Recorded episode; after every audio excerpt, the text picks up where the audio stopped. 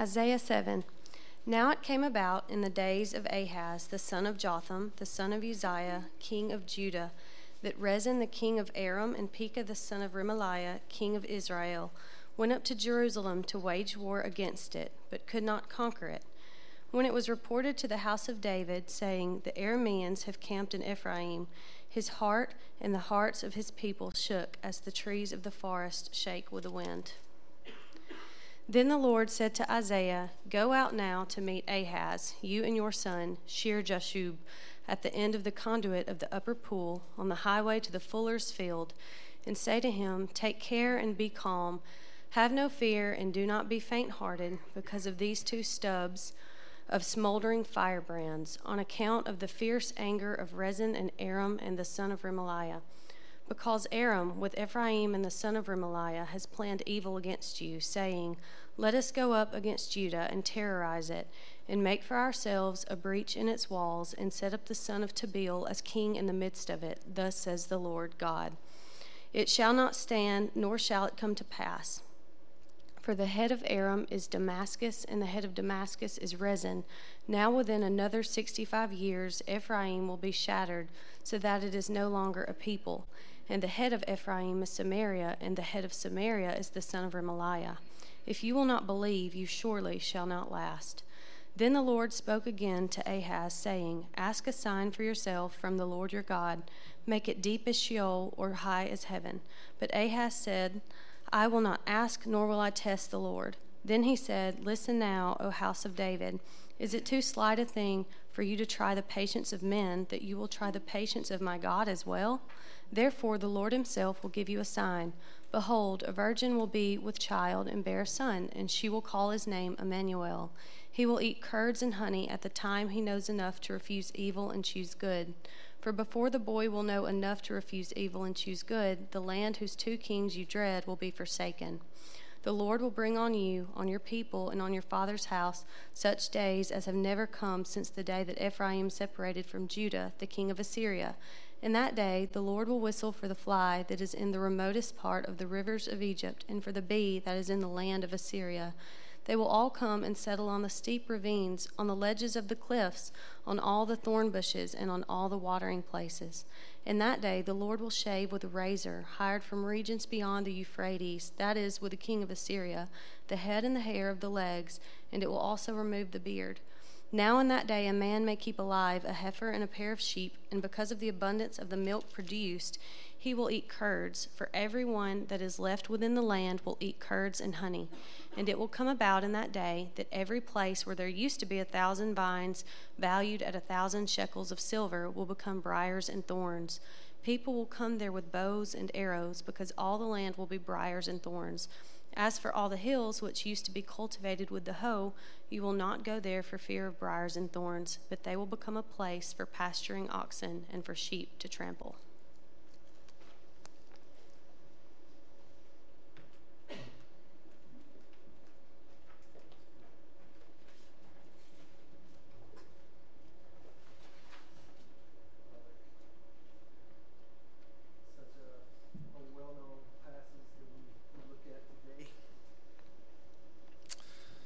So much of it we miss so many times.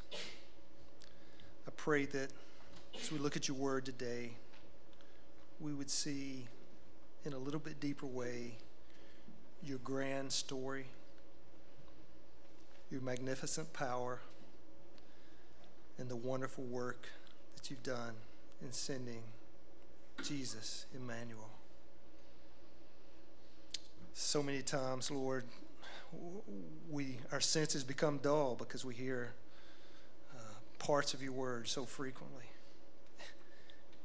and we forget just how great of a God you are and what wonderful things you have done and what wonderful things you are doing. Would you, by the power of your Spirit, soften our hearts today to your word? May it penetrate the deepest parts of our soul. May it convict us where it needs to convict us. May it encourage us where it needs to encourage us. May we have cause to repent where we need to repent and to give up territory in our lives that we're grasping onto for ourselves and to trust you, God. May there be people who don't know you today, who, who are dead in their sin. May their souls be quickened by the power of your word, not by the power of great speech or presentation, but by the power of your word, because it's the only power that can save, Lord. And so during the next few moments, help us to focus on you and to worship you as we look at your word in faith and be obedient to you and what you tell us to do. In the name of Jesus, amen. Seated.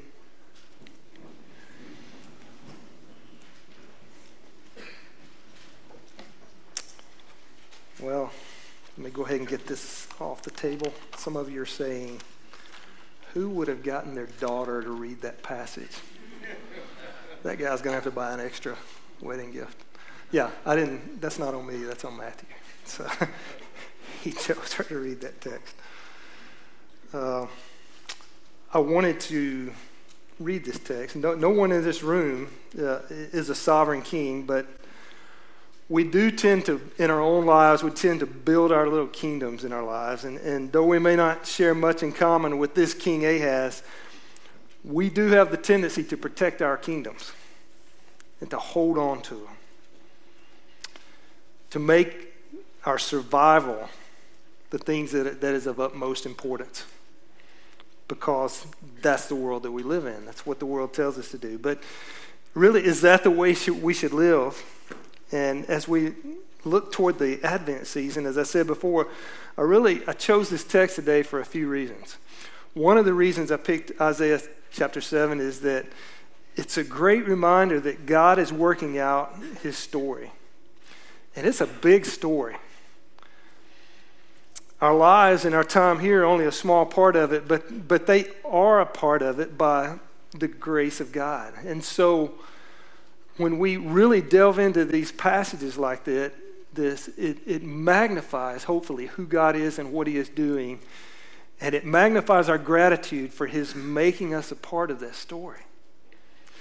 Secondly, uh, we're so thankful for this place, but we're also thankful that this is our last Sunday in this place.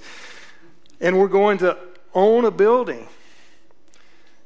But this text reminds us that that God owns it all and that we are only good stewards when we, meaning both we as a body and we individually, when we live out the details of our lives in faith, regardless of the cost, when we view everything that He has given us as something for us to steward, when we realize that ultimately He is in control of it all.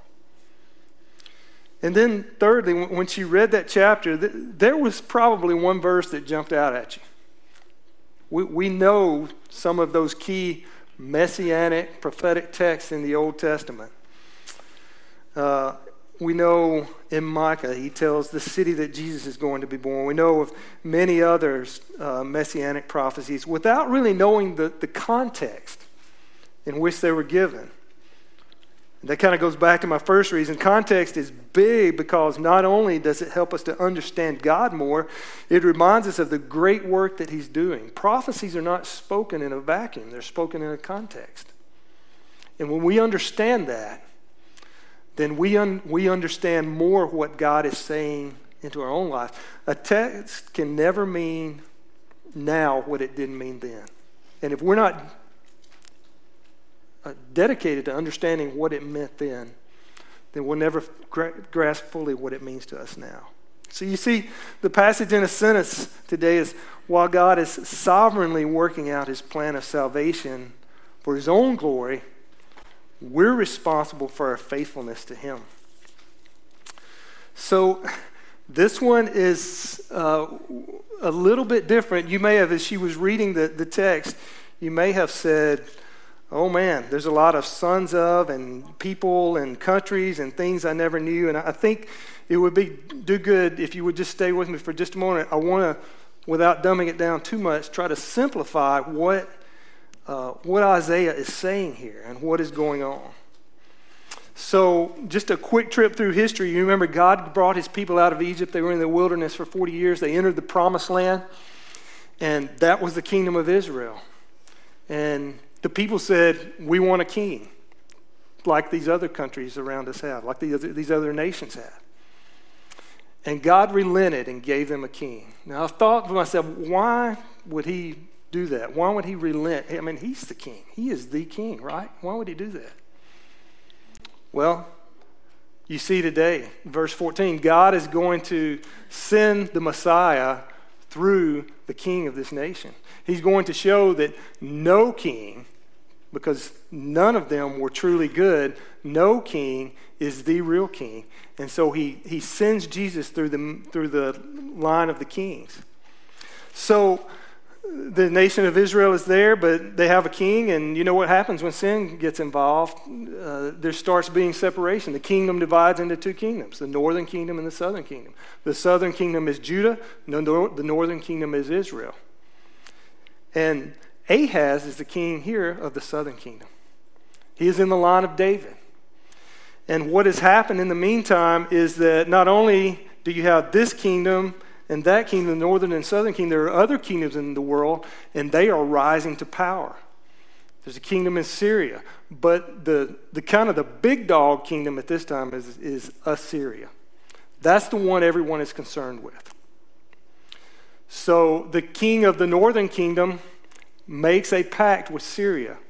And his reason for doing that is because he's, he is worried about Assyria. And when I say the northern kingdom, uh, I'm going to call it Ephraim. That, that's another name for that. Uh, they, they make a pact in order f- to protect themselves from Assyria, but, but they know they need more resources. So, what they decide to do is to go to King Ahaz and say, You join our pact, and we will all protect ourselves from Assyria. But Ahaz says, No, he's not going to do that. And so, those two kingdoms attack. And when we pick up this packet, uh, passage, uh, we find out that uh, they're going to attack again. It says, When the house of David, that is Ahaz's kingdom, was told, Syria is in league with Ephraim, they formed a pact, they're coming again. The heart of Ahaz and the heart of his people shook as the trees of the forest shake before the wind. They're coming after you, is what they're saying. So Ahaz and his people, they have a fear.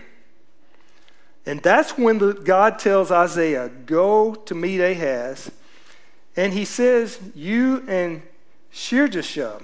Now, names mean a lot in this culture. Shear-jashub means uh, a remnant will return. That's what it means. And so, God has Isaiah, God is in all of the details. He has Isaiah to carry his son in order to fortify his message, to, to, to say, This is what I'm saying to you, because I'm about to give you this prophecy, and this is part of the prophecy. And he tells him to go at the end of the conduit of the upper pool on the highway in the washer's field. Now, this is not a pool like you and I think of a pool where we uh, rest and relax. This was uh, an aqueduct system. So it makes sense that Ahaz is there because he's about to be attacked. He thinks his city might be besieged. Uh, he's got to take care of his water system so that they can do whatever they need to uh, during that time of attack. So um, he, he goes up there and he, he meets Ahaz. And he says to him, Be careful, be quiet, do not fear, do not let your heart be faint because of these two smoldering stumps of firebrands at the fierce anger of Rezin in Syria. And listen to this and the son of Remaliah. Now, who is Remaliah? He was the father of the person who is the king of, in the northern kingdom now.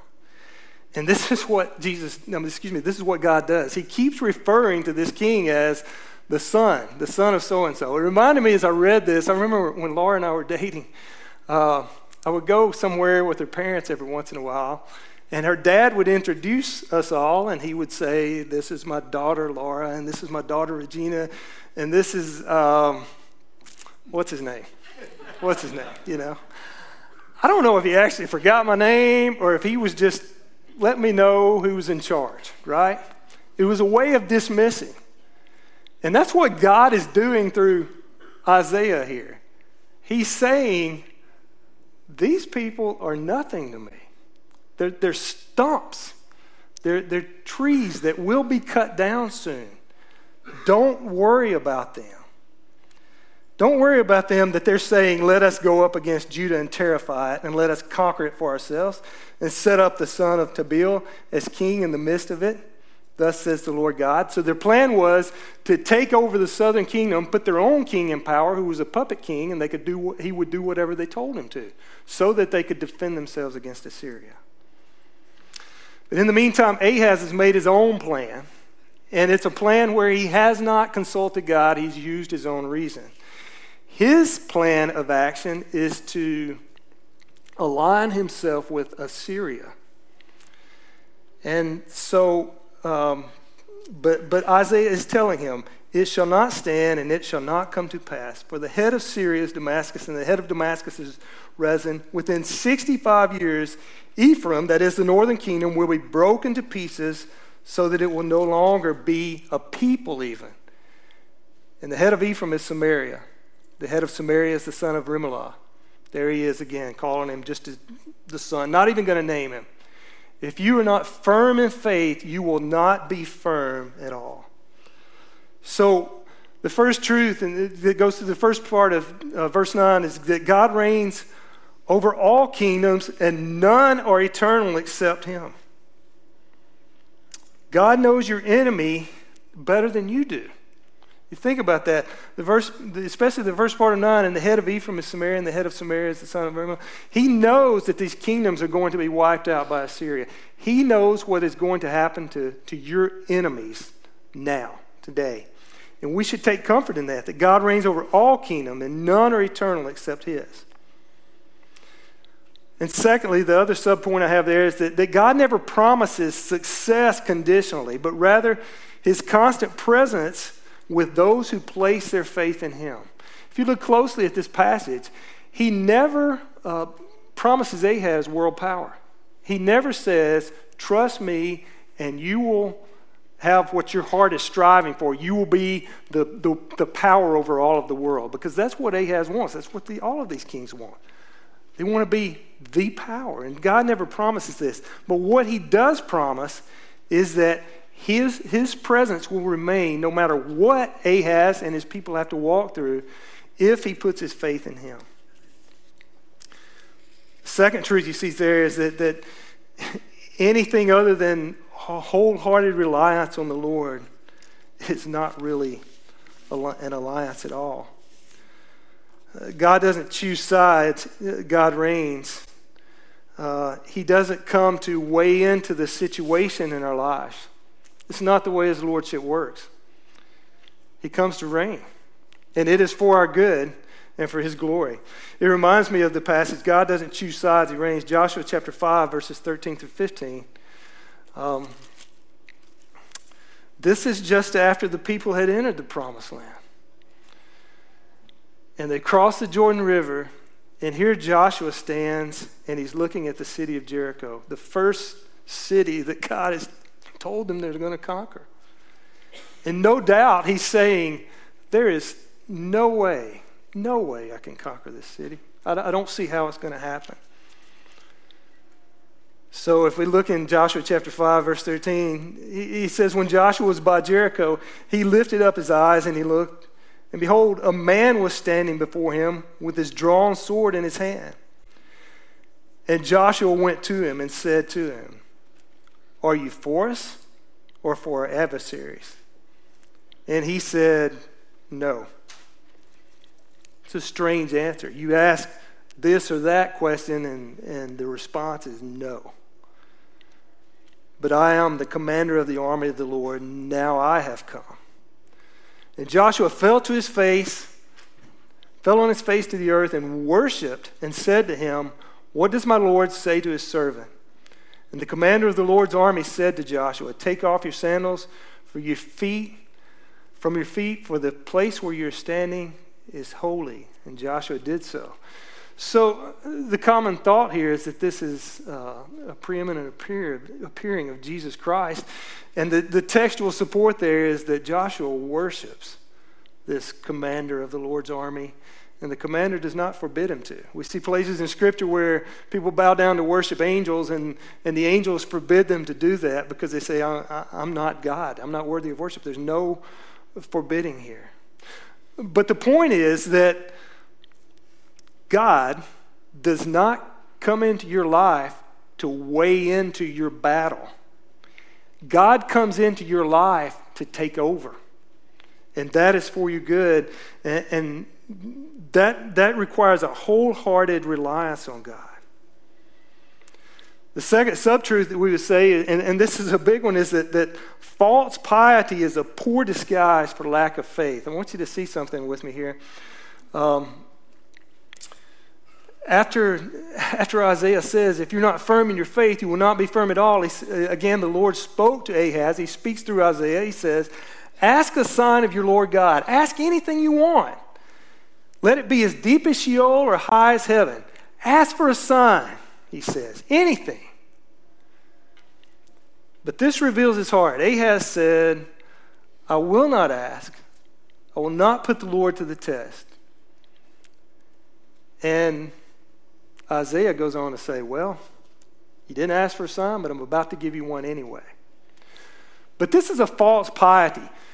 Ahaz is saying, no, I'm not going to test God. But what he's really saying is, no, I've made up my mind and I am not willing to give control to God. I'm not willing to ask for a sign so that I will be forced to either deny the sign or uh, step out on faith and do something that's radical, to give up this territory that I want so badly. And that all of the circumstance, all of the, the, everything that I've lived in in my whole life tells me that I should do. So his world, just like ours, is telling us, telling him that he should follow a different path and a different wisdom than what God is saying. And then the third truth is, is this that Jesus Christ, Emmanuel, was God's plan from eternity. Jesus Christ, Emmanuel, was God's plan from eternity. He gives them this, this prophecy that, that um, we're so familiar with. He said, Then, hear then, O house of David, is it too little for you to weary man, men, that you weary my God also? Therefore, the Lord himself will give you a sign. Behold, the virgin shall conceive and bear a son and shall call his name Emmanuel. And then he goes on to give uh, more details about uh, what that will look like. So, what Isaiah is say, saying here is that, that Jesus was known before the foundation of the world. He, he's pointing to that truth that we see in Scripture. We, we've just spent some time in 1 Peter. This is quite different than 1 Peter. But um, in 1 Peter chapter 1, verses 17 through 21, the beginning of the letter, This is what Peter says. If you call on him as Father, who judges impartially according to each one's deeds, conduct yourselves with fear throughout the time of your exile, knowing that you were ransomed from the futile ways inherited from your forefathers, not with perishable things such as silver or gold, but with the precious blood of Christ, like that of a lamb without blemish or spot. Listen to verse 20. He was foreknown before the foundation of the world but was made manifest in the last times for your sake, who through him are believers in God, who raised him from the dead and gave him glory, so that your faith and hope are in God. Jesus was known before the foundation of the world. And then, because Jesus comes on the scene, he, he is the dividing point. He brings either judgment or deliverance. Jesus is either, either a cornerstone or he's a stumbling block. We see that in Isaiah. We see it in several places. Isaiah 8, verse 14, the next chapter. He will become a sanctuary and a stone of offense and a rock of stumbling to both houses of Israel, a trap and a snare to the inhabitants of Jerusalem. So he says he will become a sanctuary and a stone of offense, a stumbling rock. How can he be both? He is both. You're either going to stand on faith in this Jesus or you're going to stumble over him. There is no, well, I'm going to figure out another way of that. Because we will see Ahaz did that and, it, it meant his demise. Paul also writes this in 1 Corinthians chapter 1, verse 23. He, he makes a reference to this.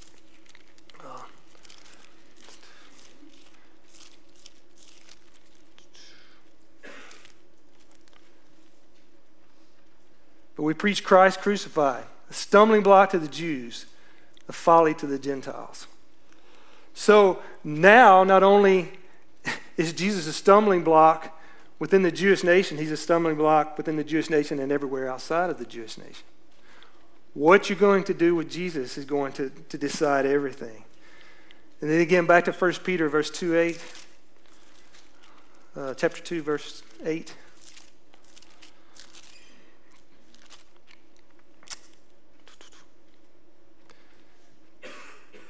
He says, and a stone of stumbling and a rock of offense. They stumble because they disobey the word as they were destined to. So he's a stumbling block. So this this prophecy that that the um, that this Emmanuel, this one would come, a virgin shall conceive and bear a son, and shall call his name Emmanuel. This is a prophecy that's been attacked through time, but especially over the past couple of hundred years. Does this actually mean uh, a woman who has not been with a man will bear a son, a virgin as we know her? Uh, there are some who would say that, and they base that argument really primarily on the Hebrew language. Uh, these couple of words, the words Betula and the words um, that mean young maid, the word Alma. The liberal scholars would say that Alma, which is the word here, it means simply a young maiden. And they say that if Isaiah wanted to say a virgin, he would have used this other word, Betula. Uh, it's, it's a way to find uh, a way to take away the supernaturalness of God in the conception of Jesus. But, but I would give you three arguments against that. This is kind of the, uh, the apologetics part of the sermon, I guess you would say. Uh, the first is the Septuagint. The Septuagint uh, was the first translation from Hebrew to Greek. It was written uh, around uh, during the first century, and it was early, it was accurate. Uh, 70 or so more Jewish scholars in the first century did this. And the Septuagint uses the Greek word virgin unmistakably. They're the ones who would be, at that time, the, the closest thing that, they would be uh, intimately familiar with the Hebrew language. A second argument would be this uh, use Scripture to confirm Scripture. So we turn to Genesis chapter 24, 24. I want you to turn with me there just for a moment. Genesis chapter 24. This is when Abraham has sent his servant to, to find a wife. To find a wife for Isaac. And so the servant comes to the point where he's coming to the well. If you begin in verse 12, he says, And he said, He's praying to God. He says, O Lord, God of my master Abraham. Please grant me success today and show steadfast love to my master Abraham. Behold, I'm standing by the spring of water, and the daughters of the men of the city are coming out to draw water. Let the young woman, that word is the Hebrew word betula, to whom I shall say, Please let down your jar that I may drink, and who shall say, Drink, and I will water your camels. Let her be the one whom you have appointed for your servant Isaac. He's saying, Send the woman to me right now. Please, Lord, I'm depending on you to do this, to accomplish the task I've been given. By this I shall know that you have shown steadfast love to my master. Verse 15 Before he had finished speaking, behold, Rebekah, who was born to Bethuel, the son of Milcah, the wife of Nahor, Abraham's brother, came out with her water jar on her shoulder. Listen to verse 16. The young woman Again, the word Betula, a, a different word than what we see in Isaiah, in the passage in Isaiah, was very attractive in appearance. And then this other description, a maiden whom no man had known. So if the word Betula is the best word for virgin, then the, it's, it's very strange that there would be this other description at the end that, that says a, a maiden whom no man had known. And then jump over to verse 43. We're going to use in the same chapter. Um, he's recounting the story, and he says, I came today to the spring and said, O Lord, God of my master Abraham, if now you are prospering the way that I go, behold, I am standing by the spring of water. Let the virgin who comes out draw water to whom I shall say, and that word is Alma. Please give me water from your jar to drink. No further description. So that textual evidence would seem to say that the word Alma means a virgin. A virgin is going to conceive. Then there's one other one, and this is probably the strongest evidence. Uh, it's where Matthew points back to this Luke passage. Turn to Matthew chapter 1, verses 18 through 23, and he's talking about this is just an accounting of the birth of Jesus. Now, the birth of Jesus Christ took place in this way. When his mother Mary had been betrothed to Joseph, before they came together, she was found to be with child from the Holy Spirit. And her husband Joseph, being a just man and unwilling to put her to shame, resolved to divorce her quietly. But as he considered these things, behold, an angel of the Lord appeared to him in a dream, saying, Joseph, son of David, do not fear to take Mary as your wife, for that which is conceived in her is from the Holy Spirit. She will bear a son, and you shall call his name Jesus, for he will save his people from their sins.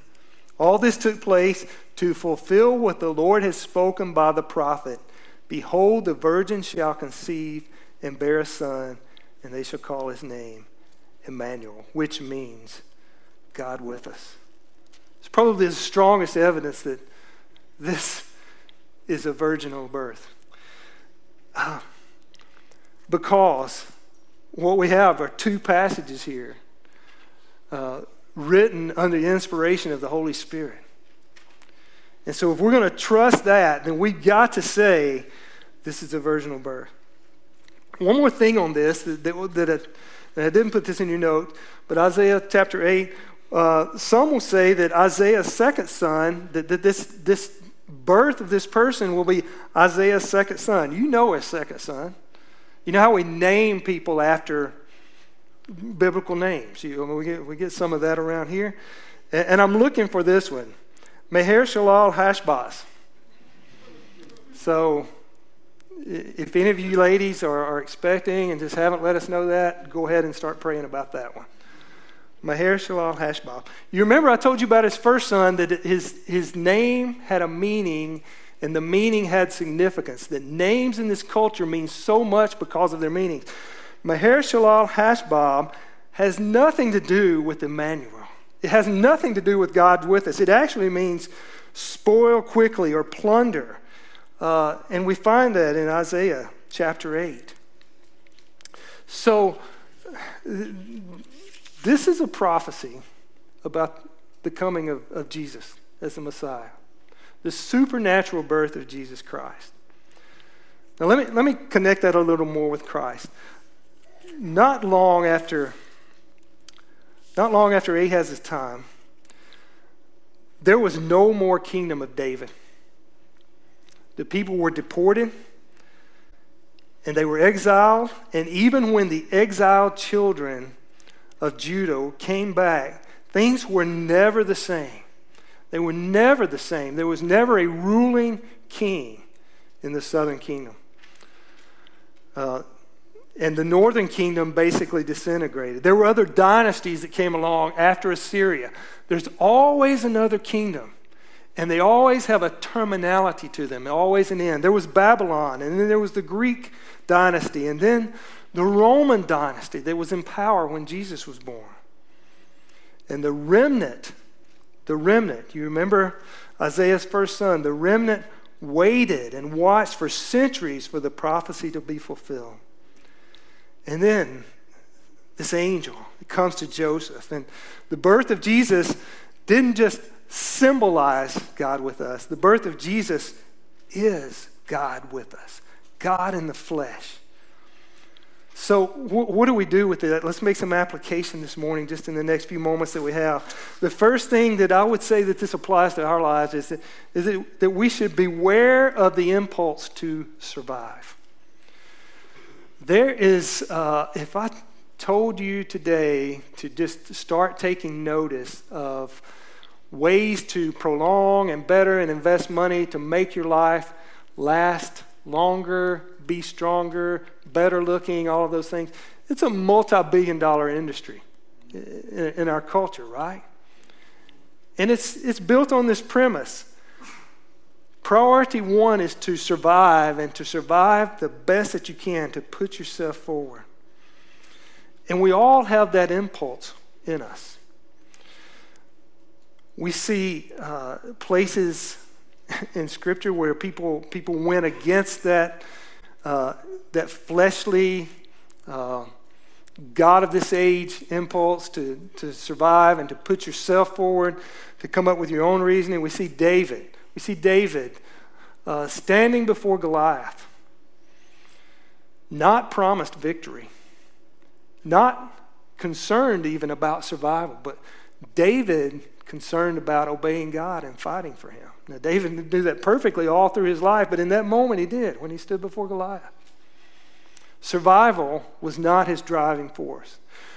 We see Daniel praying and commanded not to pray again, or he's going to be thrown into the lion's den. And Daniel continues to pray because, because he's more concerned about showing his faith and standing on the rock of his sure faith in God. Not a blind faith, but a sure faith, than he is about survival.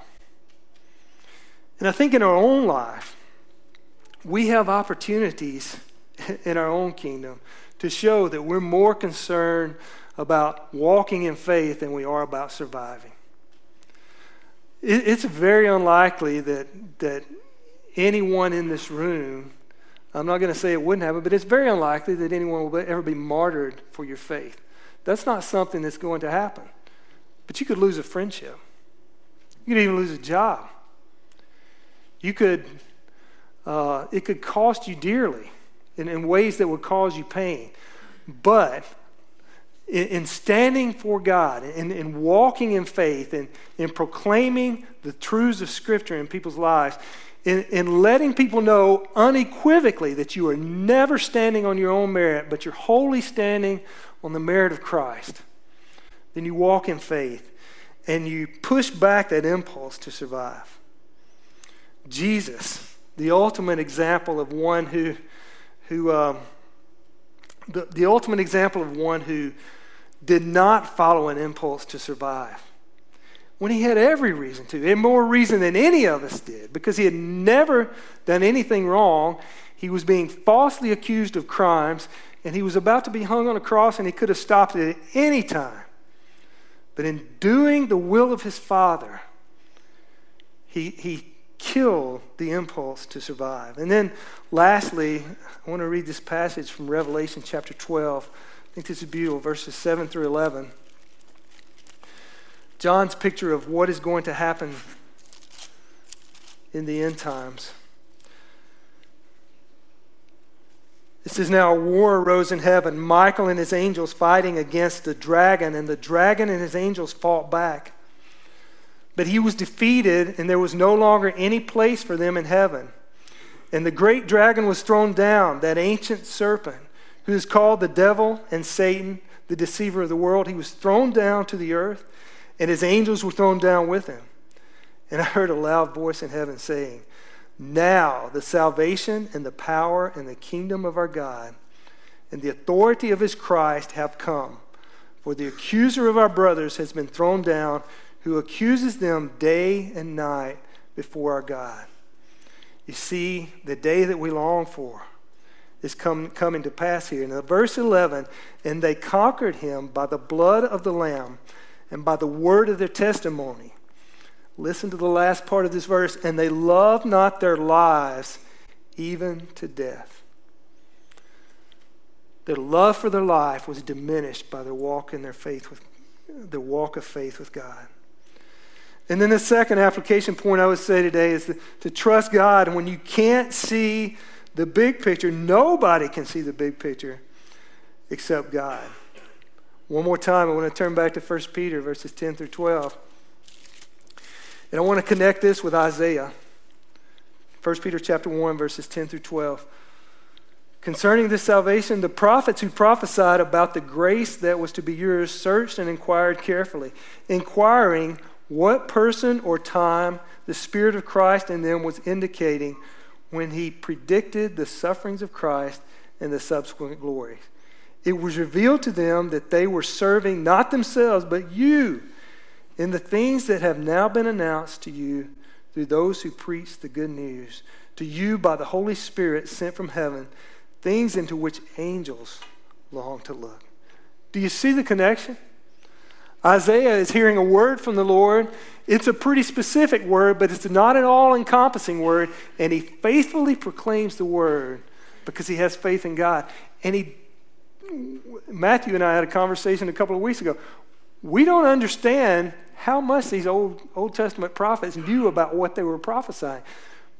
But this, this passage in 1 Peter tells us they didn't understand it all, and yet they faithfully, faithfully proclaimed it. So trust God when you cannot see the big picture. Do you understand that you and I, we have more reason to trust God's word than Ahaz did? We can look at this passage, we, we can say, this wicked man Ahaz. We read in 1 Kings where he was so wicked that uh, in trying to assimilate with the other nations, he sacrificed his own son to the gods. That's how wicked of a man this was. And yet, God sees fit to at least give him this prophecy that he's not even asking for. When we compare that with, with what we have, when we have the coming of Jesus Christ, the revelation of all of his work, his death on the cross and his resurrection, and his empowering of the apostles, his founding of the church, we've seen all of that happen. We have much more reason to trust God's word than Ahaz did because God has taken on flesh for us to keep his promises. So, how do we respond to this today? This is what I would say. How do we respond to this? The first thing that I would, I would encourage us today to, to do to, is examine your own life. Examine your own life. Are there kingdoms, kingdoms, little kingdoms in your life that you're currently holding on to? That you're saying, boy, God, do anything, but don't don't send my kids into hard places. Don't do that. Are you holding them like that? Because you think you know better than God? Maybe you need to confess that today and to, to, to lay that before Him. Is your job a kingdom for you? Do you have relationships that you think you really, really need in such a way, and, and relationships that don't honor God that need to be changed, that, that you need to just lay that at His feet and say, I'm not going to hang on to these kingdoms anymore. I'm going to give them to Him because I can trust Him. And then a second way to respond today is that, that Mitchell mentioned this before when we were singing earlier and praying, there, there's really only one unforgivable sin. And that's a lack of belief. That's a lack of faith in God. And so I, I would encourage you today that if you're in this room and, and you know that the promises are true, that the warnings are true, that the warnings are dire, he gives them. I, we didn't go into the rest of this passage, but he tells Ahaz that of what is going to happen because of his disobedience, and it means destruction. And it's only a small picture of, of the ultimate destruction when we fail to put our faith in God. And so today, if you maybe have never put your faith in God, can I just tell you, you can trust Him? No matter what sins you have committed, He can forgive them. He is greater than all of that. Here's the dangerous thing you can be playing the part, you can be living a moral life, you can be doing religious things, but you know deep inside that you are holding on to your kingdom. And if that's the case, you're just like Ahaz. And you will lose it all, just like Ahaz did. Because this is what Isaiah told him trust God. Because all of this stuff, that you're fighting for, that you're trying to grasp and hold on to, it's all going to go away anyway. You're going to lose it. And all you're going to have is what you have in God your faith in God. So trust Him today.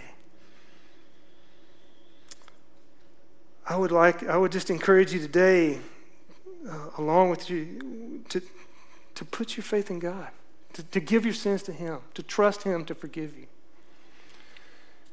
and to have Him to search your soul for the kingdoms that you're hanging on to. So let's pray.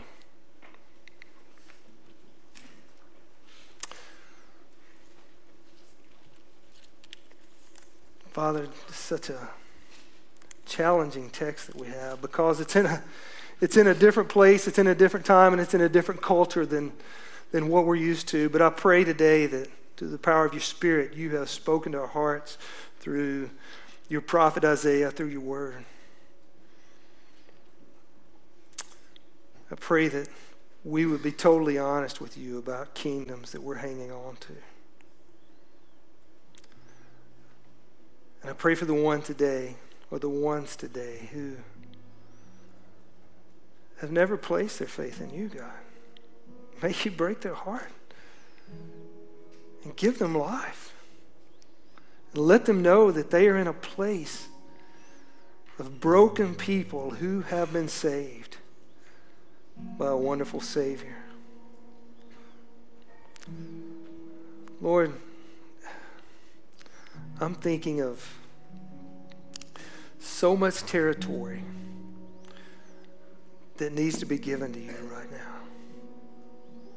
Because we're trusting in ourselves and our reason, in our justification, in our false piety more than we are in you. May we realize today that when we trust ourselves, more than we do you, it's utter foolishness. Because all that we're trying to hold on to will be gone one day. Help us to give our children, help us to give our jobs, help us to give our relationships, help us to give our territory of service, even here in the local church, to give it to you, God. To do with as you wish because you are good and you are wise. And in glorifying yourself, you desire our good, and you are so merciful to do that. So break our hearts today, Lord. And help us to respond to you in a way that's, that's totally honest because you see our hearts as they are. And help us to love one another well. In the name of Jesus, amen.